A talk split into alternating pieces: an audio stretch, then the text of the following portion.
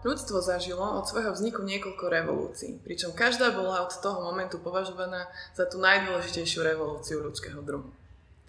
Vedci, teoretici, mysliteľi a umelci hovoria, že naša spoločnosť sa nachádza v procese ďalšej zásadnej revolúcie, ktorá do veľkej miery ovplyvní prakticky všetky oblasti našich životov. Nájdeme ju pod mnohými názvami, najčastejšie asi štvrtá priemyselná revolúcia, vedecká revolúcia, technologická revolúcia alebo digitálna revolúcia. Pred desiatimi rokmi sa profesora Harvardu a renomovaného zakladateľa sociobiológie Edwarda O. Wilsona niekto spýtal, či ľudia budú schopní vyriešiť krízy, ktorým budú čeliť v priebehu nasledujúcich 100 rokov. Odpovedal, že áno, ak budeme úprimní a múdri, pretože skutočný problém ľudstva je nasledujúci. Máme paleolitické emócie, stredoveké inštitúcie a božskú technológiu. Mojou dnešnou hostkou je Lucia Dubačová, medzinárodná kultúrna manažérka a kurátorka so zameraním na digitálne a multimediálne umenie a dizajn. Lucia je zakladateľka a zároveň aj riaditeľka Festivalu digitálneho umenia a kultúry Senzorium a pracuje ako expert pre rozvoj dizajnu a digitálneho umenia v Slovenskom centre dizajnu. Ahoj Lucia, som rada, že sa tu dneska stretávame pri tejto zaujímavej téme. Ahoj, ďakujem za pozvanie. Vy ste spomínaný výrok použili taktiež v texte pre tento ročný festival Senzorium. Vlastne odtiaľ som sa aj dostala k článku od Tristana Harrisa, v ktorom bol použitý. Ale taktiež v texte hovoríte o nejakej uh, novej citlivosti alebo novej senzibilite, alebo možno lepší preklad by bol, že nová vnímavosť, čo je konec koncov aj nosná téma tohto ročného festivalu.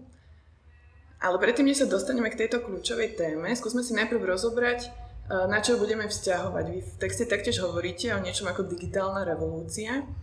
Eh, revolúcia je vždy zásadná vec, tak eh, by ma zaujímalo, že v čom vlastne rada spočíva táto revolúcia, v čom je náš svet iný, než bol svet treba z mojich rodičov.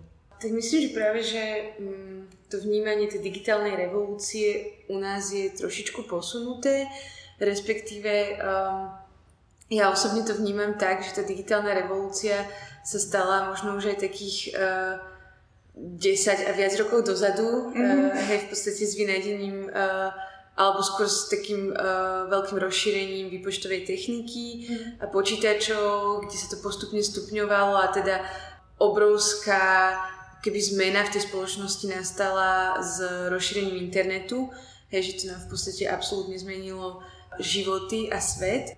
A to, čo my ten kontext, v ktorom uh, rozoberáme nejakú novú citlivosť alebo aj celkovo tie témy, okolo čoho sa točia, je skôr uh, v mojom vnímaní už taká, že postdigitálna Aha. doba. uh, v zmysle tom, že OK, máme tu nejakú dobu, v ktorej sa všetko deje prostredníctvom počítačov, mobilov, internetu, všetci sme na to nejak nabehli. Uh, v podstate ešte v dnešnej dobe sa vymýšľajú stále nové procesy, ako uh, ešte viac všetko digitalizovať a mať teda všetko uh, pod kontrolou uh, nejakých algoritmov a možno aj umelej inteligencie.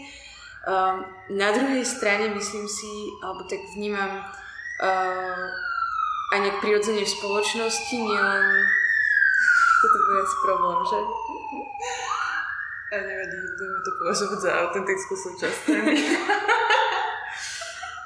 No, uh, že nielen um, akoby medzi uh, ľuďmi, ktorí tie technológie vytvárajú, práve nie medzi nimi, ale myslím, že spoločnosť začína dosť uh, vnímať taký, že sa anglické termíny mi napadajú, akože overdose uh, tou digitalizáciou, hej, že, že v podstate už prestáva byť zaujímavá tá digitálna revolúcia. Dnešná doba je jediná, ktorá, uh, v ktorej um, mladí ľudia tak trochu stagnujú, že máme obrovský vzrast uh, depresí u mladých ľudí, uh, oveľa viac ako kedykoľvek predtým.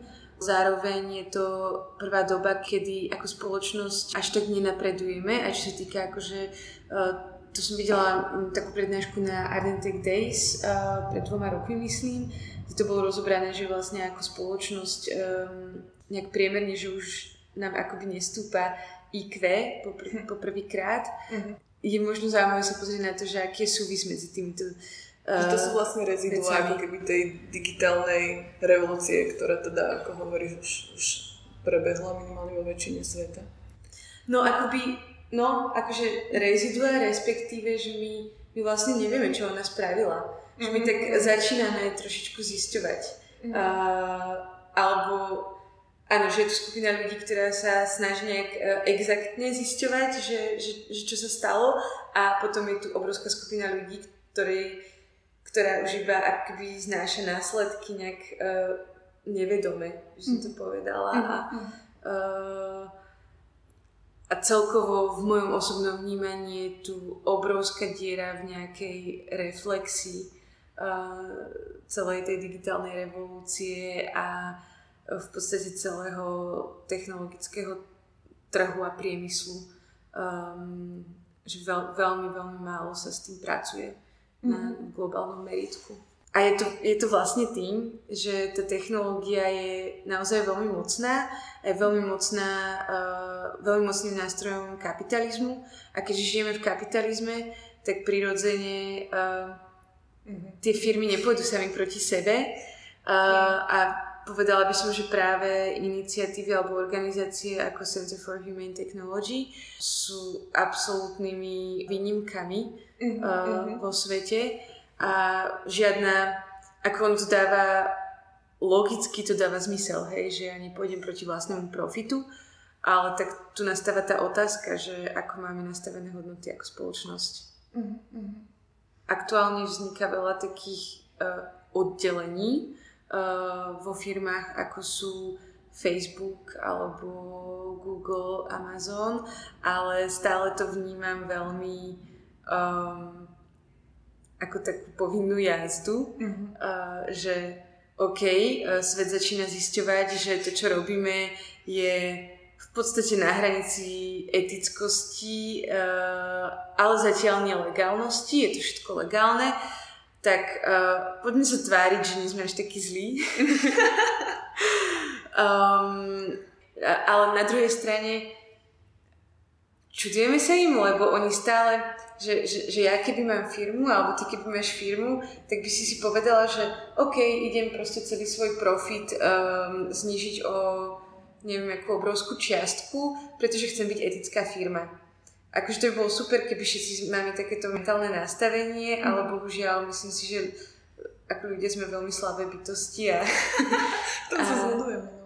No a asi keď, keď uh, to všeobecné nastavenie hodnot nás nejak motivuje, tak my ideme za tým proste. A, mm, hej, hej, hej. a je to tak, ale je tu stále vedecká akademická pôda, ktorá vytvára uh, veľké tlaky, si myslím, uh, mm. na ten súkromný sektor tá akademická vedecká obec tu hrá obrovskú rolu, ale sú stále strašne málo uh, počúvania, rešpektovania, ako môžeme vidieť, že proste uh, včera vyjde správa, že uh, na severnom pole namerali 25 stupňov a, a že, myslím si, že viacero že práve tými ľuďmi, ktorým by to malo pohnúť, to absolútne nepohne, lebo ich to nezaujíma, lebo oni tu už nebudú žiť o 50 rokov možno.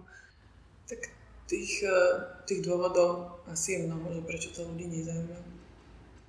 Eh, ty si už otvorila vlastne tú, tú jednu, jednu tému vzťahu technologických spoločností a kapitalizmu. Ja by som to chcela trošku rozviesť, že, že Uh, aký je problém vlastne v tých technologických spoločnostiach? To je strašne veľká otázka. to, je, to je strašne veľa tém. Uh, asi začneme od toho, že akých technologických spoločnostiach. Tak môžeme sa držať tých digitálnych, keď už sme teda začali niekde pri Facebooku a sociálnych sieťach a internete, mm-hmm. tak podľa mňa sa držme tohto, aby sme to zbytočne možno... Mm-hmm nekomplikovali. Jasné. Akože sú tam určité veci, ktoré sa vzťahujú na všetky uh, technologické spoločnosti, čo je um, v mojom vnímaní um, aspoň na Slovensku a gl- možno už akože na, v západných krajinách, minimálne v, nejako, v nejakej Kalifornii je to trochu lepšie, aj keď tam skôr toto je využívané negatívnym spôsobom, ale pre mňa je to nedostatočná spolupráca medzi rôznymi odbormi, čiže nedostatočná e, interdisciplinárna mm-hmm. spolupráca na produktoch a službách, ktoré tieto firmy vytvárajú. A to má potom dopad na to, že vypúšťajú sa do sveta technológie, o ktorých ani tie firmy samotné nevedia, že aký budú mať e, vplyv na tú mhm. spoločnosť, nevedia veľmi často, na aké množstvo ľudí to bude mať vplyv, aký to bude mať vplyv, um, akože tie dôsledky sú veľmi malo mapované. Mm, keď sú aj mapované, tak sú často mapované iba z nejakej jednej konkrétnej perspektívy. Um, alebo uh, že keď už sa aj zapájajú nejaký, nejaké interdisciplinárne týmy, ako napríklad, že psychológovia, um, rôzni možno antropológovia, mm-hmm. sociológovia, tak sa to využíva skôr na to, že OK, ako z tejto apky alebo webu, sociálnej siete vyrachať ešte viac peňazí mm-hmm. a, a ako práve um, tú ľudskú psychiku ešte viac exploitovať, zneužiť Uh, pretože na tom zarábame, bohužiaľ, aktuálne. Mm-hmm. Čiže toto je pre mňa pff, úplne, že brutálny nedostatok, ale aj v globálnom meritku, presne, že um, v tom Silicon Valley to majú naozaj premakané, ale práve týmto smerom, že mm-hmm. OK, uh, ten Twitter alebo proste Facebook vie presne, úplne presne, uh, čo má spraviť, aby aby vás ten držal ešte dlhšie, alebo no, lebo vlastne ide o našu pozornosť, hej, to stojí strašne veľa peniazí. Mm-hmm. Ešte čo sa hovorí v súvislosti s týmito technologickými spoločnosťami je uh, ich, uh, ako si už spomínala, to je vlastne tá jedna vec je, že teda sa problematizuje ich rola pre spoločnosť, pretože nepomáhajú spoločnosti v žiadnej z podstatných zložiek, ako je napríklad uh, podpora demokracie, nejaké fungujúce inštitúcie, nejaká zdravá sociálna štruktúra, zdieľaná pravda, že tieto technológie napadajú všetky tieto veci, ktoré môžu fungovať ako nejaké sociálne lepidlo. Mm-hmm. A potom je ale druhá vec a to je, že tie technologické spoločnosti v súčasnom svete už v podstate nepodliehajú žiadnemu národnému štátu a sú prakticky globálne. A ty si to už teda načrtla že my nemáme ako keby globálnu legislatívu alebo globálne inštitúcie, ktoré by boli schopné toto nejakým spôsobom regulovať.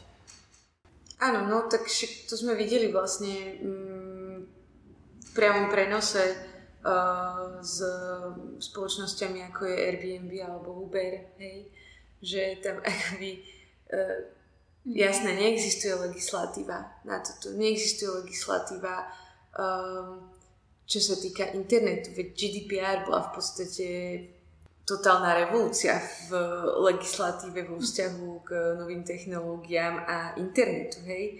No, ale to je, to je, to je tak obrovský problém asi ako klimatická kríza, pretože my tu chceme, aby sa uh, veľmi veľa ľudí dohodlo na veľmi komplexných otázkach, ktoré aj v rôznych uh, krajinách na svete majú že úplne odlišné um, efekty, hej.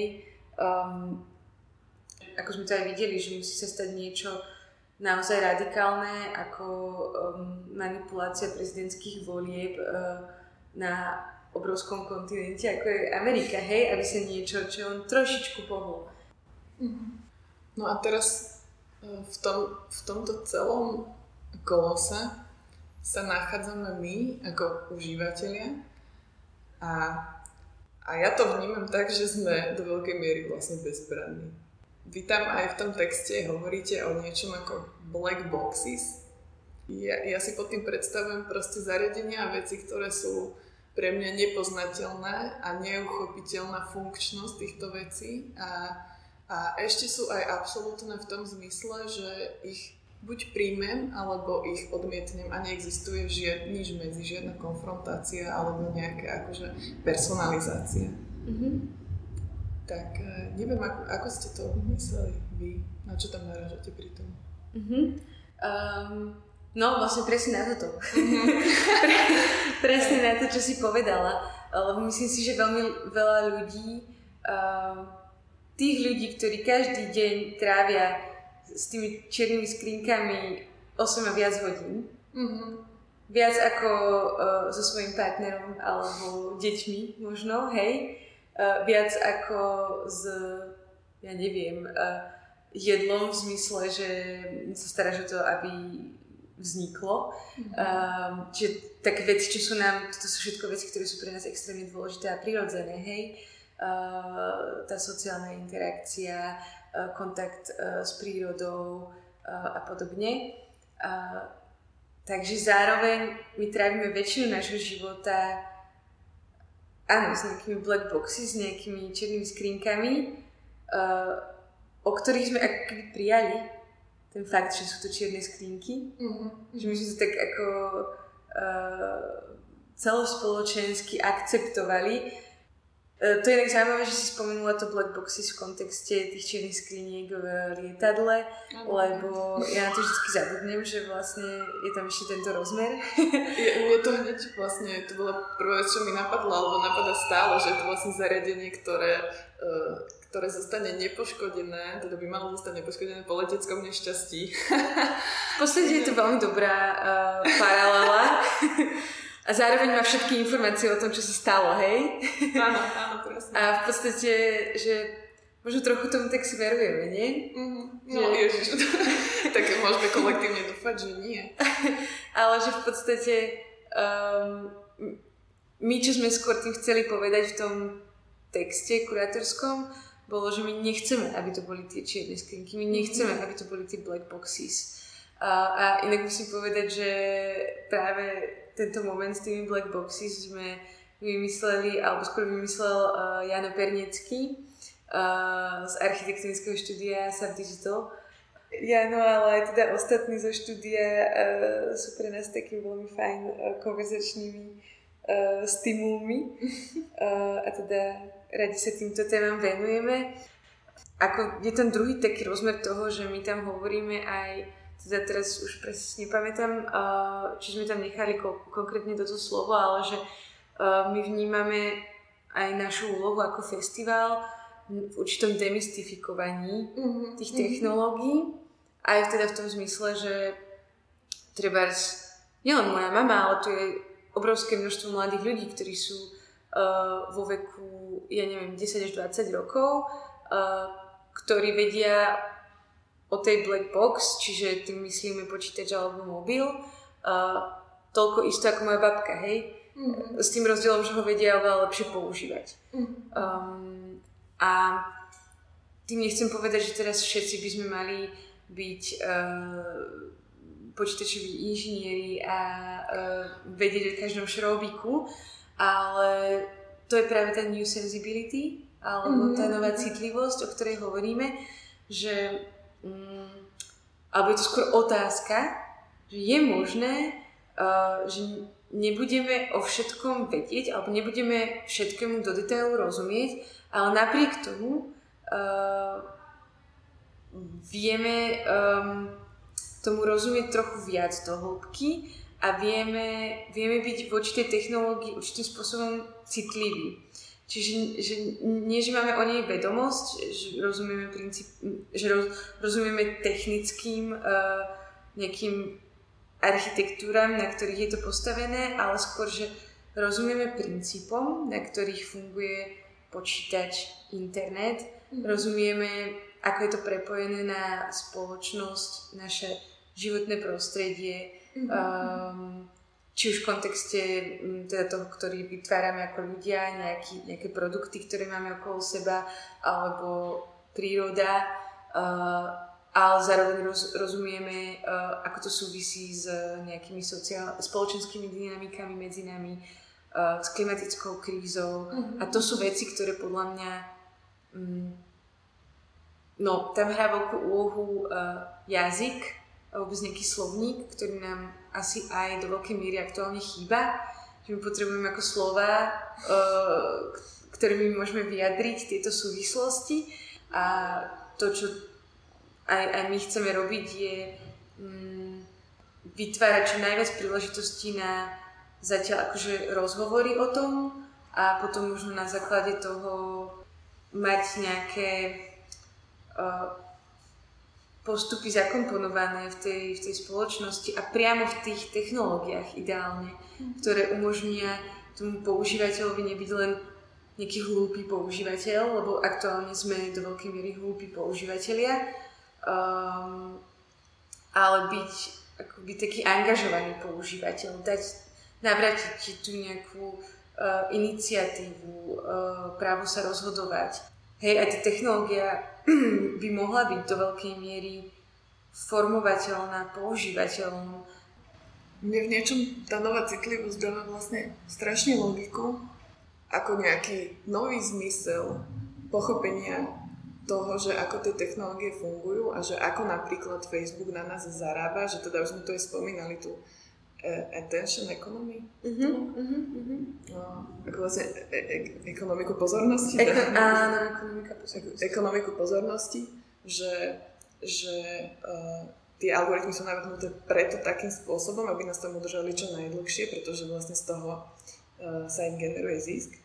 A keď by sme vlastne tieto také tie základné veci pochopili, ako prijali, alebo porozumeli ich, alebo ich vnímali, tak eh, by sme v niečom boli ako keby rezistentnejší alebo odolnejší uh, voči tej bezmoci, mm-hmm. ktorú teraz pri tých čiernych skrinkách máme. Že z tohto pohľadu je to podľa mňa super. Áno, a mm, sú akože potom super uh, na toto uh, napríklad uh, organizácie ako Tactical Tech, tak oni vytvárajú uh, rôzne napríklad, že toolkity, alebo no proste nástroje, aktivity, workshopy, uh, ktoré nám pomáhajú vlastne uh, takéto veci odhalovať uh, alebo datavizualizácie, výstavy. A tu možno, že tak nejak prirodzene prichádzame k tej úlohe akože toho umenia, umenia a dizajnu. Mm-hmm. Ale pro, problém takýchto organizácií je propagácia.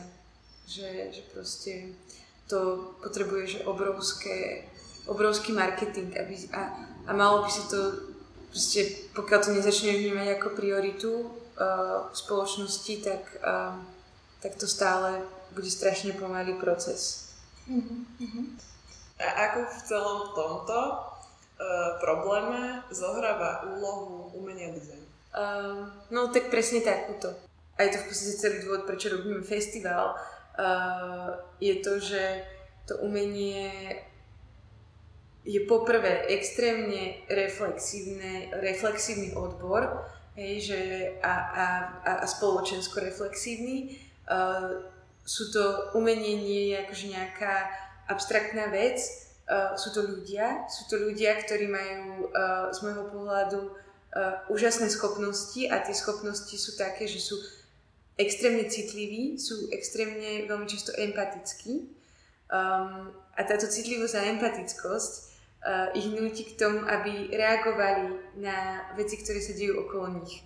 V dnešnej dobe väčšina vecí, ktoré sa okolo nás dejú, uh, sú nejakým spôsobom prepojené s technológiou a tým pádom automaticky vzniká obrovská komunita umelcov, ktoré, ktorí práve reflektujú túto stránku spoločnosti.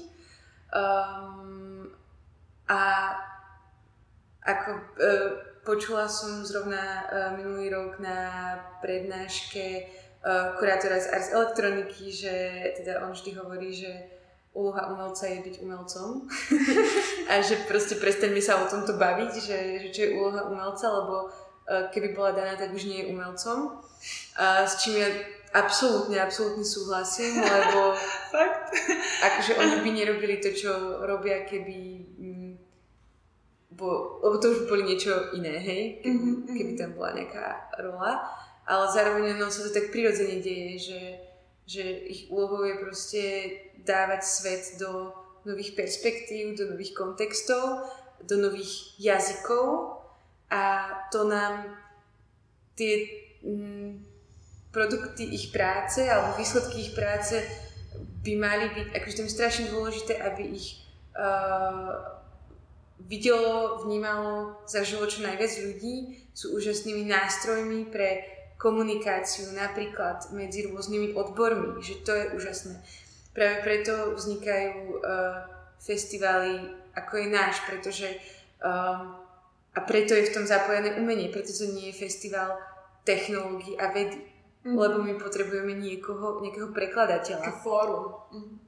No a, a v podstate niekoho, kto preloží technológovi uh, a vedcovi proste tú komunikáciu, mm. alebo im ukáže nové prepojenia, alebo a ja nehovorím ako uh, vedci sú jedni z najkreatívnejších ľudí podľa mňa na tejto planéte, akože tam toto nemá nič s kreativitou, je, že kreativita je ešte akoby, kreativitu nemá iba umelec, um, ale z môjho hľadiska umelec je nejaký, um, no v podstate prekladateľ, ale nepracuje iba s jazykom a audiom, ale so všetkými zmyslami. A to je na tom akože pre mňa úplne úžasné a fascinujúce, až mi akože behajú zimomriavky po tele. Pekný koniec, takže by som to tuto ukončila a ďakujem veľmi pekne za tento rozhovor. Ja ďakujem za pozvanie.